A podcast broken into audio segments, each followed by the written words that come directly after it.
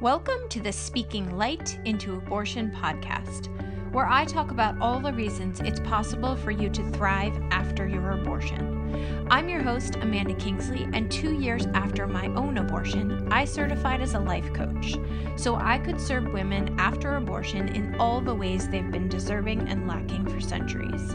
Consider this your launchpad for finding strength and community in yourselves and in each other.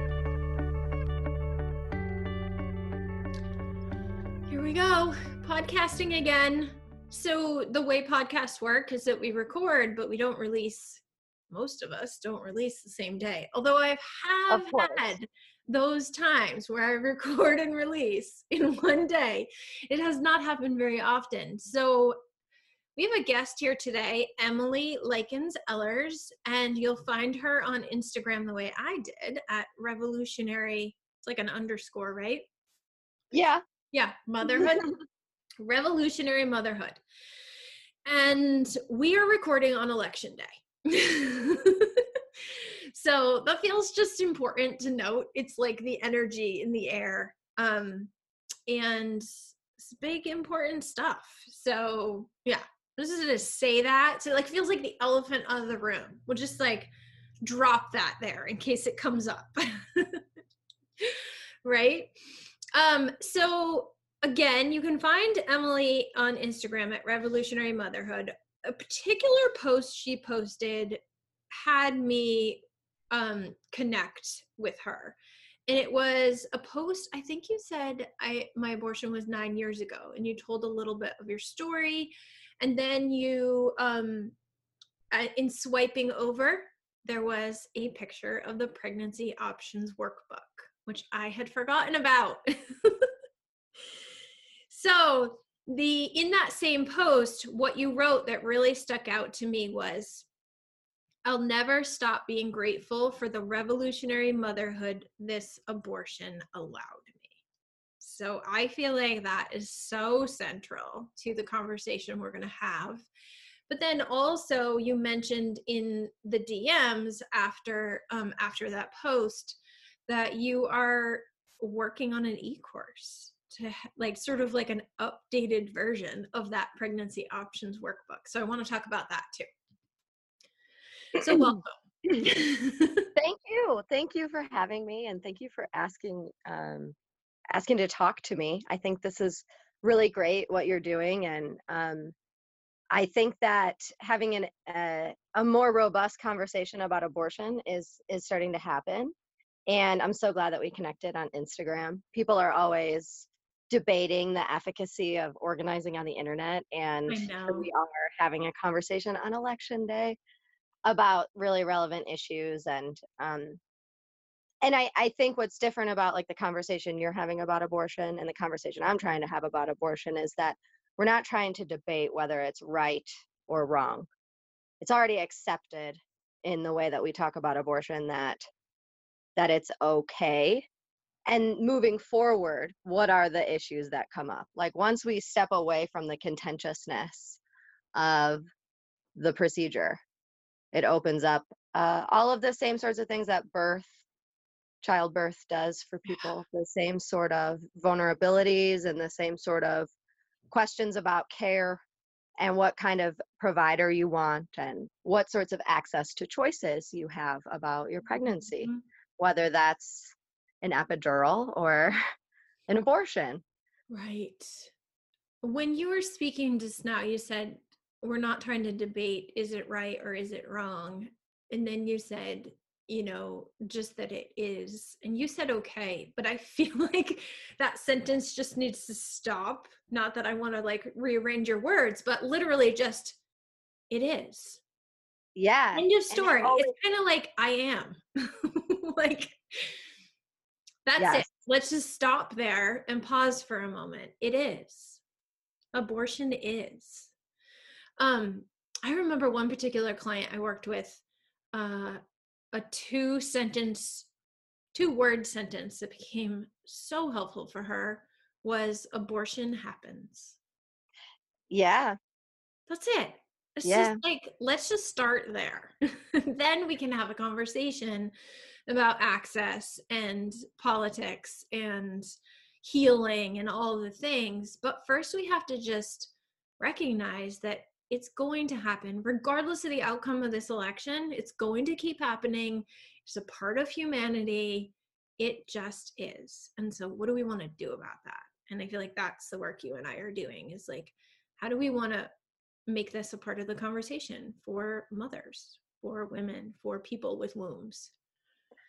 Yes. Yeah. And, and I think that in so much abortion is, it always has been, right? Like we, mm-hmm. we, we hear a lot about Margaret Sanger and like the birth of the American abortion rights movement and the way that it's tied up with eugenics and uh, reproductive coercion and control and the genocide of people of color and all of that. But abortion existed before all of that and beyond all of that too. So opening up this conversation, shedding light on the very kind of like sordid history of how abortion has been used to control and oppress, you know, is also something we can't have in the pro-choice movement very often, because uh, we're so fiercely defending ourselves from those who would rather us stay pregnant. So until we can really accept that abortion is and always has been, we can't, uh, we don't even have the emotional space mm-hmm. to do any of that yeah. criticizing or unpacking. Yeah. So let's jump back, if you're up for it, and tell us your story. Tell us, did Revolutionary Motherhood, well, first of all, so many things. Okay, tell us what it means. Tell us when it started for you. Did it evolve from this reproductive experience of abortion? Did it, is this something that you were just like, born with? I always say birth runs in my blood. And by birth, I mean also mean abortion. It's just like womb experience runs in my blood. Um, so tell us, how did you get here? Let's talk about that. Yeah, wow, that's a big question. Um, so when I was a little girl, mm-hmm. um, my parents struggled with secondary infertility. Mm. And I was obsessed with having a sibling. Like I mm-hmm. desperately wanted a sibling. Mm. And my parents did too. Uh, my mom experienced an ectopic pregnancy um, and she had to have a surgery to not only save her life, but her fallopian tube so that she could move forward and continue her family, you know, creating the family that she envisioned, which included a sibling for me. Um, I mean, I literally would wish on stars and toss my pennies in the wishing well, hoping for a little baby in the family. Wow. So my parents went through I V F, and they were lucky enough to be able to afford in vitro with the help of friends and family. And it was successful. My mom got pregnant with twins. Oh my God. Now, that's like intense chills in like thirty seconds. Okay. Yeah, pregnant with twins. Carry on.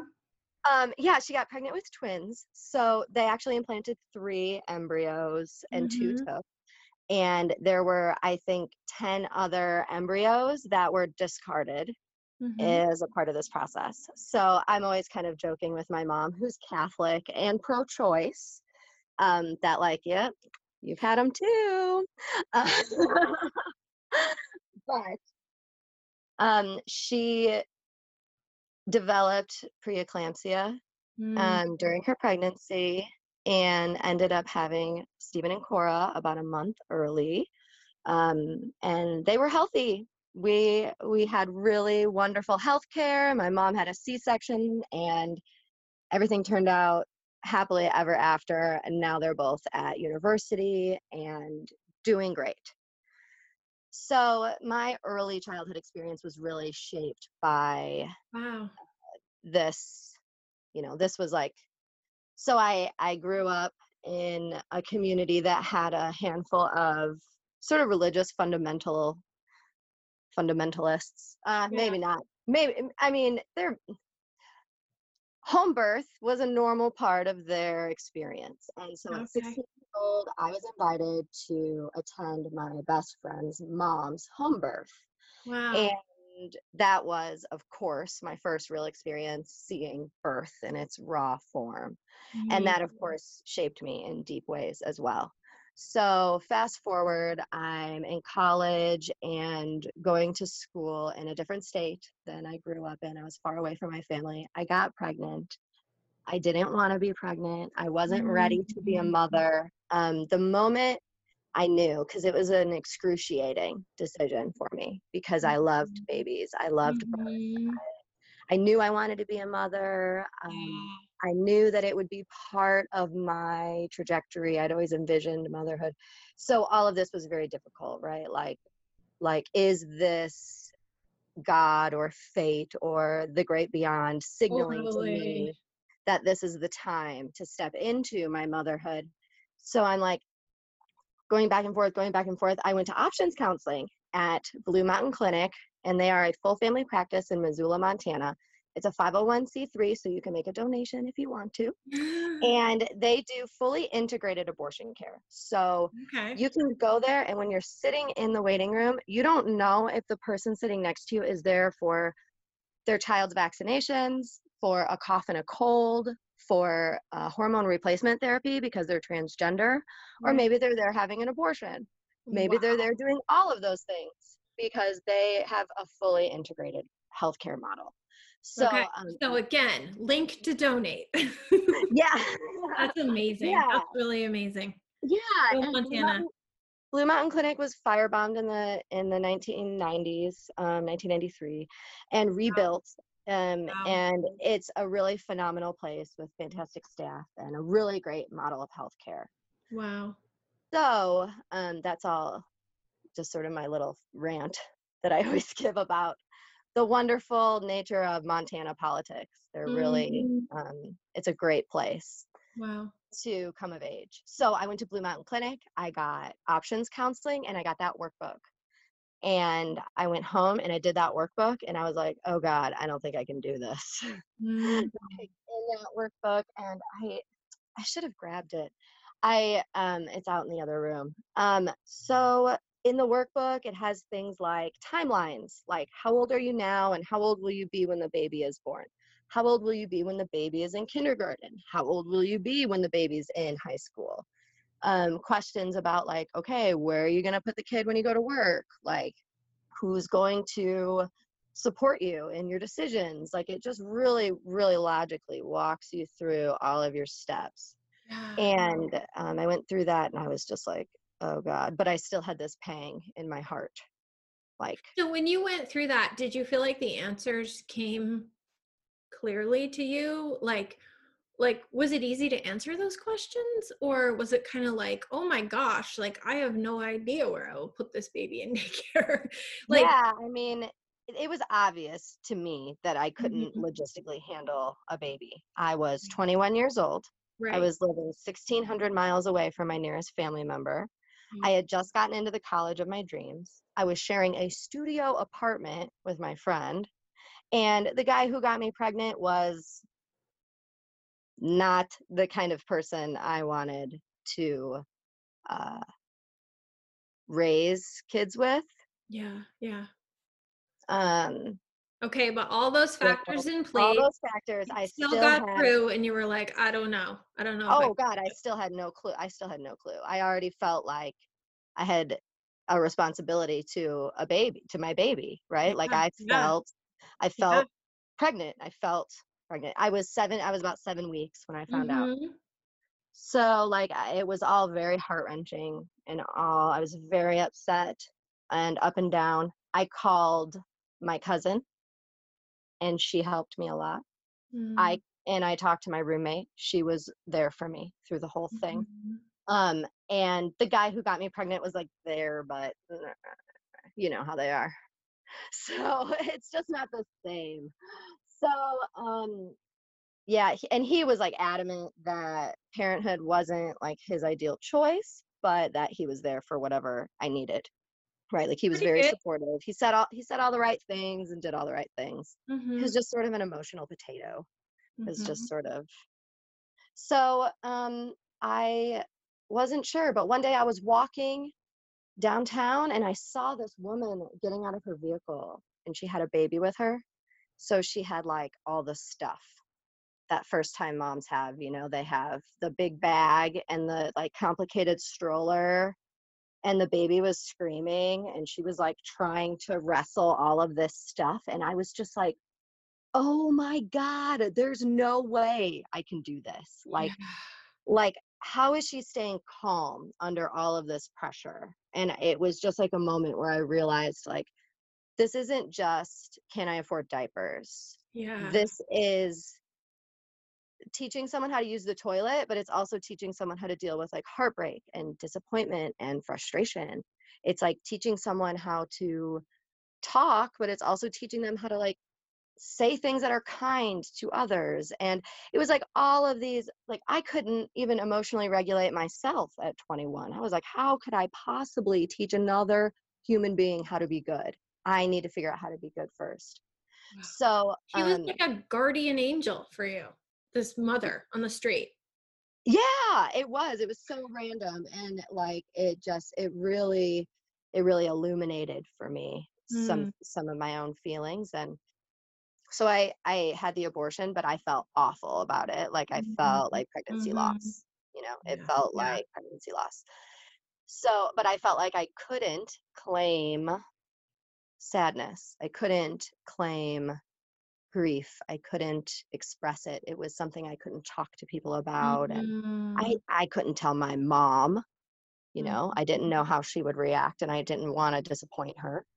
I, I, I couldn't tell, you know, I, it was, it was, you know, a silenced type experience. Mm-hmm. So then I get online and I start searching for like, oh, I'm sad about my abortion. And of course end up at the C P Cs who tell me you're traumatized. You'll never be able to love your children. You're ruined. Ask God for forgiveness. So I was kind of like there for a while, and I studied literature in college. So I was like running. Did that serve you for a little bit? Like, did it help? No, no, no. Uh, it was, it was far more traumatizing than the procedure itself. It was itself. straight up bad news right from the start. Cause I do know women yeah. who have found comfort in, um, pregnancy option clinics that, yeah. and then it's not until the very end where they realize they've been completely manipulated. So I was just curious if you kind of knew right from the start, like, oh, this is not right. Yeah. I mean, there was something about it that didn't feel right to me. And partially it was because I was, I was already uh, consciously divorced from my Catholicism. Uh-huh. That makes sense. Yeah, yeah. I had already done my struggle and search for faith. And so when I saw how associated it was with sort of like this word of God, it was something easy for me to reject. And, and that was sort of yeah. when I perked up and started realizing there's more to all of this than meets the eye. It's not. Wow. So I, I was taking a course. It was my capstone course for my, my, to graduate with my degree in literature. Mm-hmm. And uh, it was, it was a, the theme was death. The capstone's theme was about death. So I chose to study and write about abortion, wow. representations of abortion mm-hmm. in literature. And that was when I really got deep. Wow. um, you ever go back and read that work? You know, I probably should, but I haven't. It would be fascinating, I bet. Cause that's how many years ago now? It was twenty eleven, twenty eleven. So yeah, nine years. Almost ten years ago. Yeah. Eight, years, eight nine years. Fascinating. Yeah. Fascinating. Yeah. I mean, I still um, often think back to some of the research I did, and, and the, my paper ended up being kind of focused on the messiness, the messiness of birth mm-hmm. and the messiness of abortion and the messiness of pregnancy, because wow. it is, it's a messy thing. You have to yeah. sort through your own ideas about what is right when you're deciding if you're going to have an abortion. And yeah. you have to find a way to find your own compass in a way. And that's mm-hmm. messy, right? It brings up a lot of difficult emotions and a lot of ideas about um, punishment or judgment, like, you know, God type judgment. So anyway, I did a lot of reading about abortion, and I was pretty disappointed with the representations I had discovered, and I was intrigued and I wanted to keep, keep doing this. So one of my classmates was like, oh, there is an abortion clinic in town. I don't know if you've heard of it. It's called Blue Mountain Clinic. I was like, yes, I've heard of Blue Mountain Clinic. Um, and they are doing a play. It's called The Abortion Monologues. And like, maybe you would like to write about the abortion monologues. There's a meeting at this coffee shop, blah, blah, blah. So um, I walk into that meeting feeling like totally out of place, like I didn't belong. Um, and by the end of it, the the person who was who was running the project offered me an internship at the clinic. Um, and that's my best friend, Lindsay Burke. And she became my mentor and my close friend, and she's the one I'm developing the e-course with now.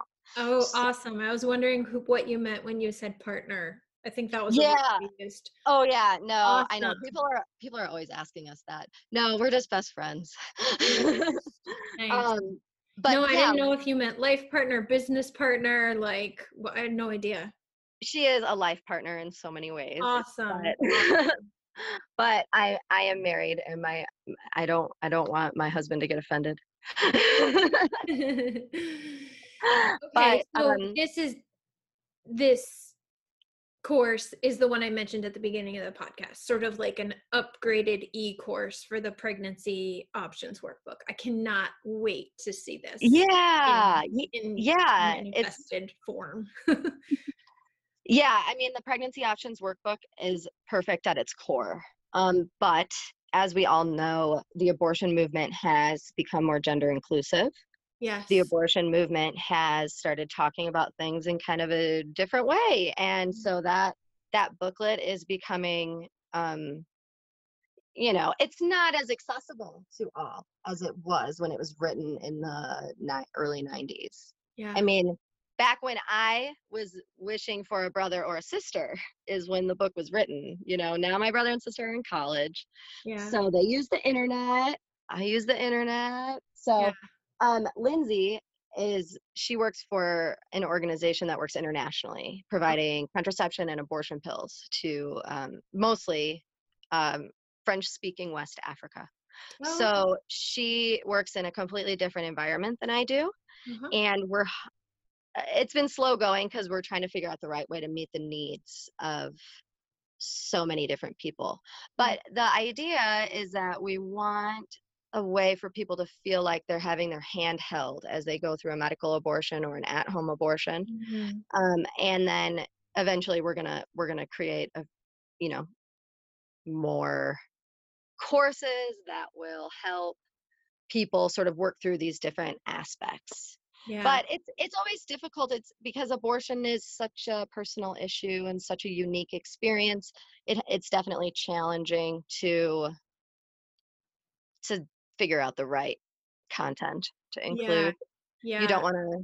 I know you want to cover all your bases, and I'm of two minds. Like, that is super important, but it's also super important to just speak directly to the group that you want to speak to. So I can see how complicated yeah. that would be.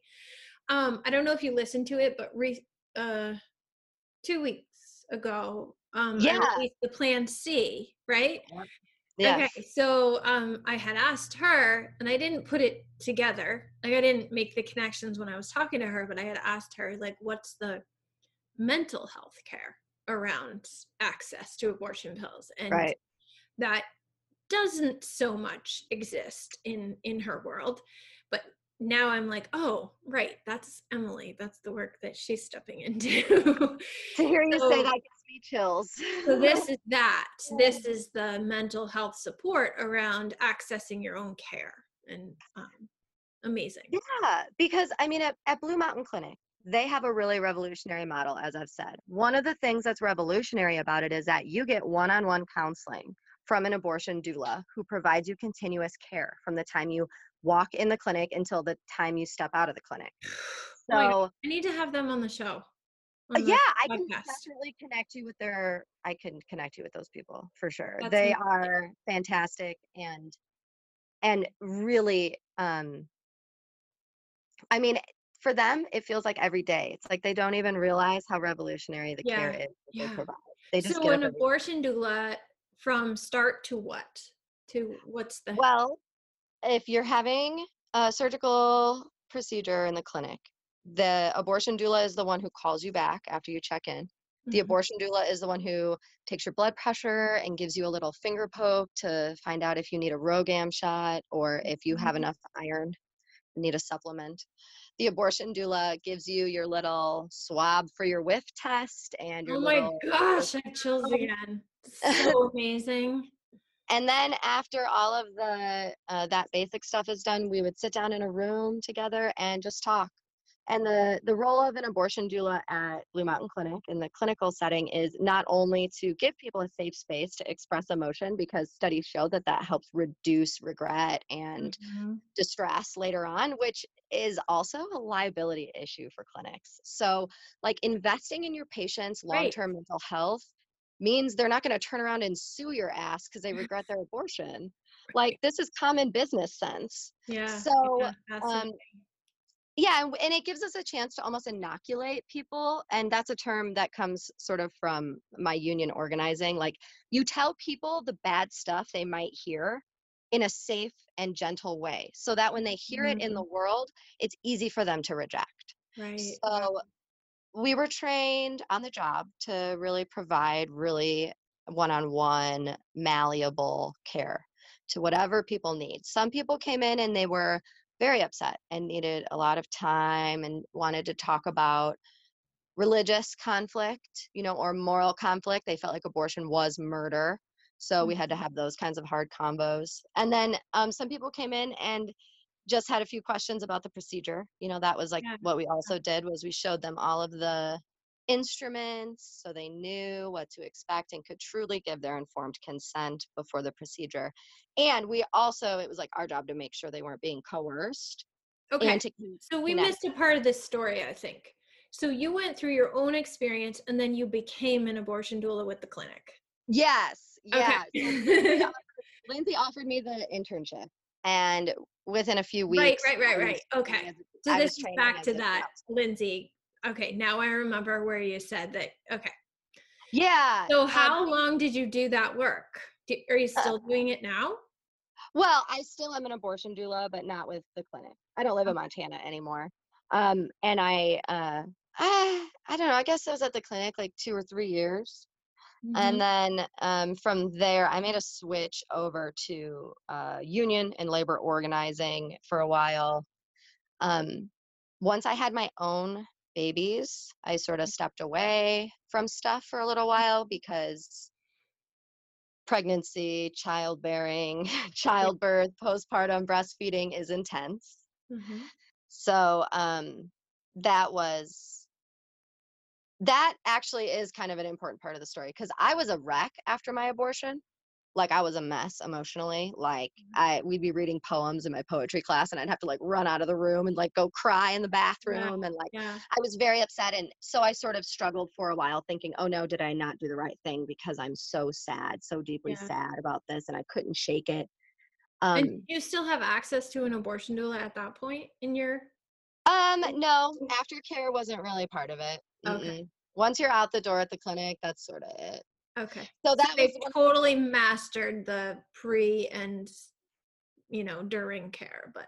The- yeah. And they had mental health care. They have counselors there at the clinic. So you can always book an appointment with one of the on staff, um, you know, on staff licensed yeah. medical, yes. licensed clinical healthcare workers, yeah. and they would, they would counsel, but yeah. no, there was no, there was no aftercare. Um, Doula, doula so at this point, when you are leaving class w- overrun with emotions, where are you finding solace and comfort? Like, where are you finding peace?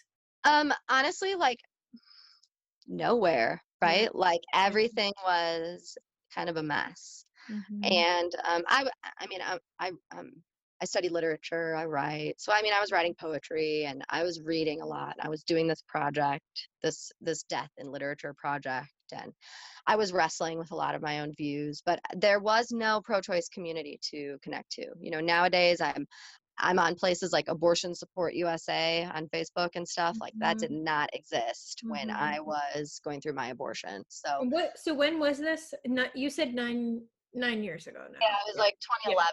Yeah. yeah.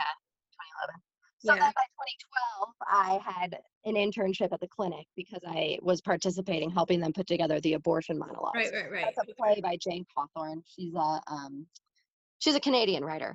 Mm-hmm. So we produced that, and I started training as a counselor. And at that point, that was when I really started feeling my healing, was like paying it forward and being involved in the movement. Oh, yeah. So I was a mess. I was a big mess. But then after I had my babies, I had terrible postpartum depression. Mm. Like, I mean, duh, I had postpartum depression after my abortion. And I would never have thought of that right. until I had my own kids. And then I was like, oh God. I remember this. I know what's going on. So wow. I, I, yeah, I think that um, like what you're doing, this after abortion stuff, is the conversation that needs to be had, because after the abortion, it's assumed that we're going to get back to our normal lives. And that's what we all want. But there's often unresolved issues that we just carry silently because we don't want to be judged for feeling regretful or feeling sad. Yeah. But it's okay to be sad about things you have to choose. It's okay to be sad about having to choose abortion or wanting to choose abortion. Now I know that. Now I can hold both thoughts in my head. Right. It was the right thing to do, but I'm still sad about it. Yeah. That is kind of hard. And I think especially I'm, I'm trauma informed. So as a trauma informed birth worker, I know that it's literally physiologically impossible for the brain to hold two simultaneous but conflicting thoughts when you are uh, under the influence of post-traumatic stress disorder. Yeah. So um, like understanding how people's past reproductive experiences impact the way they perceive their abortion is the other piece of the puzzle that I think is really missing to providing this mental health care that you're talking about. Because we know that. Yeah, and do you know resources for that? Because my work, it's important. It's so, so important. And I'm so glad to be doing it. But it does not speak to clinical depression. Like, that is not my realm. Right. I'm here for like, I'm super sad. I'm experiencing shame, grief, relief, uh, regret, guilt, all the things. But I'm also functioning at a, you know, fairly, like I can get out of bed in the morning. Like I can go to work. Maybe I take a day off, but like I can take care of my children. Um, do you know anyone who any resources for like clinical depression and the experience of trauma after abortion? Yeah. I mean, the problem is that people aren't really, I mean, the Turnaway study, of Amazing. course. Ta- Sorry. Amazing. Oh, right. Right. And the Turnaway study tells us that people's mental health before their abortion is the greatest indicator of how they'll feel after their abortion. So yeah, yeah. in the case of clinical depression, like you're talking about, um, but what, what uh, the thing about trauma is that when we have other things like clinical depression or malnutrition or housing insecurity or family drama or anything happening in our lives that causes us instability, it lowers our resilience to trauma. Yeah. And trauma is simply per- about perception. Yes. Two people can get in the exact same car accident. One person feels like I have a strong, healthy body and I can get out of this situation. The other person feels like, oh no, I'm going to die. So it's the same car accident. It's the same experience, the same injuries, but one person is traumatized and another person had a very bad day. Yeah, yeah. And that has to do with so much more than the actual event. It has to do with all of these other factors. So um, when we're talking about like Planned Parenthood, when you go have an abortion at Planned Parenthood, they pop in a video to watch. And okay. that video is like, oh, it's okay to have an abortion. It'll be fine. And they show you the video about like what to expect so you can give your informed consent. But there's no unpacking or interaction or connection. Because the the thing that we know clinically about P T S D is that the antidote to trauma is connection. Mm. So the more we can do to connect with people, and that means not just oh, wow, that's a nice thought for me to have. We need to be stimulating people's ventral vagal nervous system. You know, we need to be getting away from fight or flight and away from dorsal shutdown and back into, you know, rest and digest. Mm-hmm. So like, how do we do that after any pregnancy? We do that with yoni steams. We do that with sitz baths. We do that with postpartum support groups. We do that with postpartum therapy. We do that with antidepressant drugs. We do it with tea and with long naps and with extra walks in the fresh air and all of these things. You know, we should be encouraging people to be treating themselves like they're postpartum yeah. after an abortion. Yeah. The first forty days after you end a pregnancy, no matter how or where or when it ends, is a sacred time for you. Mm. So, um, you know, nobody allows themselves that. Everybody's like, okay, I'm not pregnant anymore. I guess I better get back to work and get back to taking care of my kids. But like, maybe we should lay in bed for a couple of days. And maybe we should call off work a little bit. Yeah. Not, e- I mean, maybe you don't even have to be sad. It's the end right. of a pregnancy. An abortion right. isn't a big deal. It's I'm just going to honor this transition in my life. Yeah. Yeah. Yeah. Just rest yeah. until you're done bleeding. Yeah. Yeah. I mean, you would if you had had a baby, or if you had had a miscarriage, you might allow yourself a little bit of, of grace. Yeah. So, I mean, right. even if, even, even if you don't have emotional conflict, you've still been pregnant. Yeah. As soon as you get when pregnant, I first, body oh, changes. Oh no, go. I was just going to say, when I first stepped into this work, I remember thinking like, I was so overwhelmed and I almost like couldn't take the first steps because I thought I had to like do it all, cover it all, like understand totally. it all. And it was really, it took me a, a good long while to like find my voice and accept that I could do what I could do. And so I feel like every single one of these podcast conversations are opening so many doors of like work that is calling to be done. And that used to overwhelm me. That used to be like, oh my God, it was like daunting. There's so much to do. And now I get excited. Like I get excited hearing you talk about this and seeing just opportunity after opportunity after opportunity for people to step into this work. And I, I love just noticing that, that what used to feel really daunting and scary and like unfathomable now feels like opportunity, and it feels like beautiful and loving space that we all get to step into. Um, and it's time. It's time. Yeah, well, election day, no better time. Ah, no better time. Do you want to tell us anything about um, revolutionary motherhood and what that means to you? Yeah, um, I believe abortion is a parenting choice. Mm-hmm. Yes. So I say it again. Abortion is a parenting choice, and it was a very important parenting choice for me to make. Yes. And now that I am a parent, I become more and more solidified in the choice that I made, because I wake up every day and think, wow, this is hard, but it would be harder if I was only twenty-one.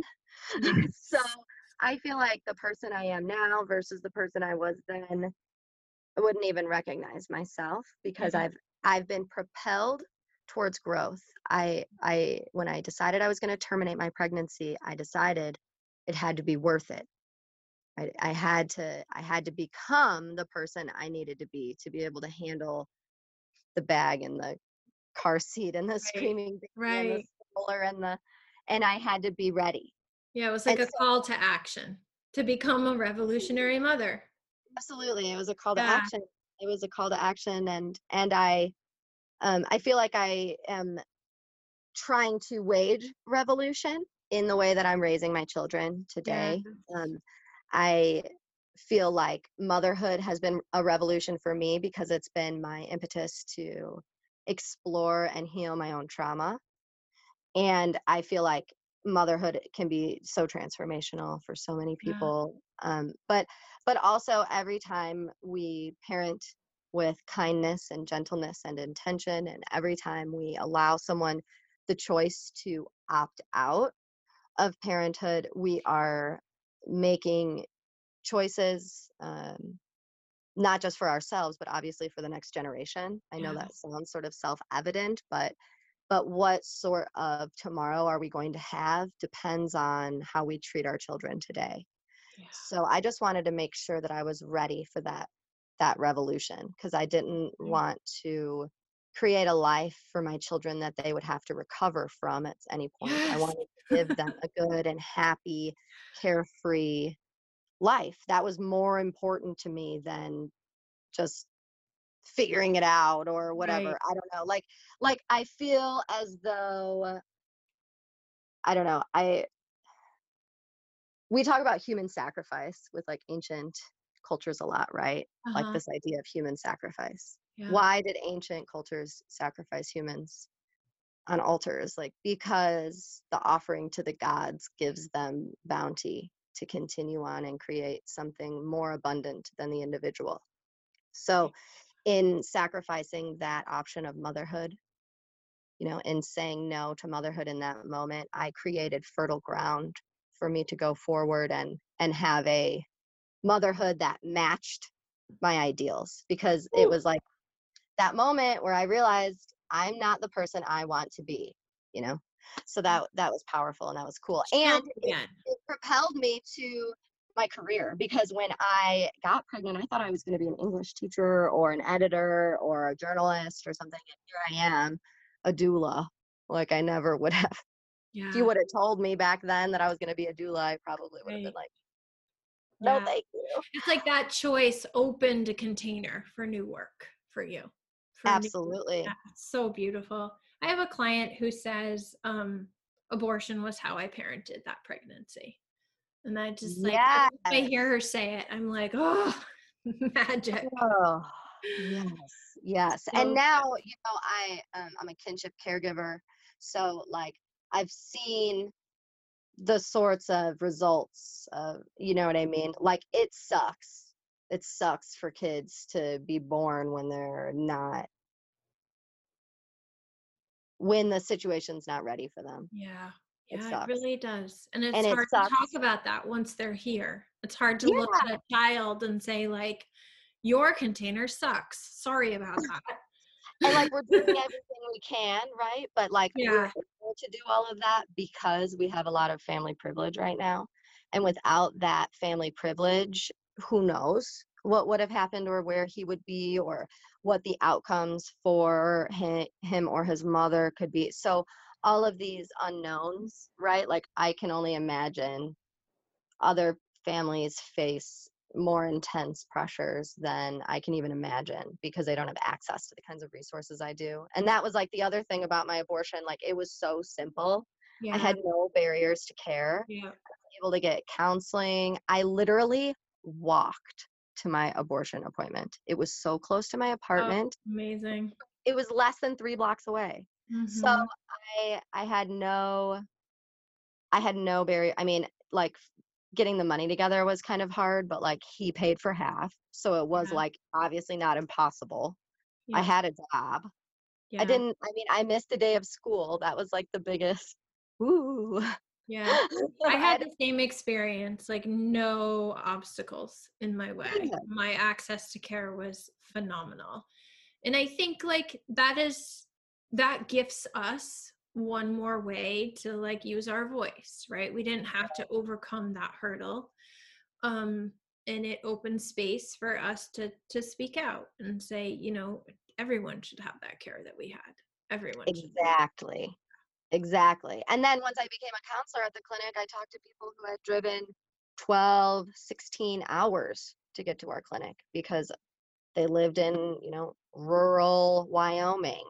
Yeah. And they had to come all the way to Missoula for an abortion. So like, I, I mean, really, it's remarkable that everything sort of lined up. So like when you say that birth and birth work was sort of like, it does, it feels like a calling, right? It yeah, feels like yeah. I've been on this path all this time. And hopefully the e-course will be sort of the culmination of all this work that Lindsay and I have been doing. We've been, um, we've done legislative work and we've done Um, a lot of programmatic work and taught sex ed. And I mean, we've done like all of these different corners of it. And there's just nothing quite like the abortion stuff. Yeah, like, there really isn't. It's, it's, as a doula, it was, it was a piece of the work that I totally avoided. Like when I was in doula, birth doula care, I didn't like repel it, but I just really avoided it. I didn't realize how rich it was and how powerful it was. And so I look back and see that now, but at the time when I was in birth doula care, like I had no idea what was here. It's messy. Yeah, it's messy. And that makes it all the more special. Yeah. Well, thank you so much for being here. Is there anything you didn't say that you feel like needs to come out before we close? Yeah, the, well, I know we've been going very long. You usually don't. um, but the reflective practice. Um, th- I have a post-abortion reflective practice that nice. People can go and work through on their own. Um, if you use the form and you type right, up I totally answer, forgot about this. I know, I did too. You ask good questions. Yeah. um, if you type in the answers and submit them, then we publish them on the blog. We don't have a ton of stories yet because mostly it's like people that I counsel and then they go through and do it at the yeah. end. I mean, yeah. there we've gotten a few people I don't know, but mostly it's been it's been a long process to get each yeah. individual story. I even sat down and started that and didn't finish. So you're reminding me to go do that as well. Yeah. Um, it takes about a half an hour and it can yeah. be kind of, but I think that's um, what happened to me is I opened it on my phone and then I was like, ooh, half hour. I don't want to be on my phone for like typing on this tiny keyboard. Like I want to open it on the desk, like on a computer and do it. So yes. Thank you for reminding me. We will link to that, but you could just yeah. give a website for anyone who wants to Get Trauma Trauma-informed-doula dot com. That's my website, and the blog is hosted on there. So um, it should be easy to find. And yeah, I, I I hope people will fill it out because, like you said, we don't have a lot of resources on the internet about like mental health um, surrounding abortion. And so the best thing we can do is try to make connections. And I a lot of the stories on there are messy. Yeah. Yeah. Already. And you have two, you have, that's another Instagram account of yours. Yeah. My trauma-informed doula yes. is like yes. my business account. Yeah. And I try yeah. to keep it a little more palatable because, you know, I don't know. I, my revolutionary motherhood, that's just me. That's just, yeah. That's just I know. I think I feel so drawn to that because I feel like that is the choice I made, right? It was like, that was how I parented that pregnancy as well. And so I just feel so drawn to that like idea that abortion is part of revolutionary motherhood. Yeah. I'm glad it resonates with you. I'm glad you, I'm glad you got it. Well, soul sisters here. So thank you again. Um, we will link to that. Maybe someday we'll include that, you know, that blog and that work in a different podcast. Yeah. Yeah. Thank you so much for your time yeah. and thank you for your work. I'm so glad we're friends now and we can. Perfect. Yeah. Good. Yeah. So there's a, you know, high five to the internet, as crazy as it is and as detached as it can make us. It also creates amazing things, amazing things in the world. And we're going to need it if Roe ever gets overturned. We're going to need all these connections. So. Mm, gulp. Try to take care of yourself today, election day. Bye-bye. Thanks for listening, and as always, please consider sharing, rating, and reviewing this podcast. It helps me reach a wider audience and invites more people to thrive after abortion. If you're someone who chose abortion and find yourself struggling, hiding, or wishing you could move beyond your experience, head over to my website and book a free call. We'll talk about how you can start living the life you made your choice for.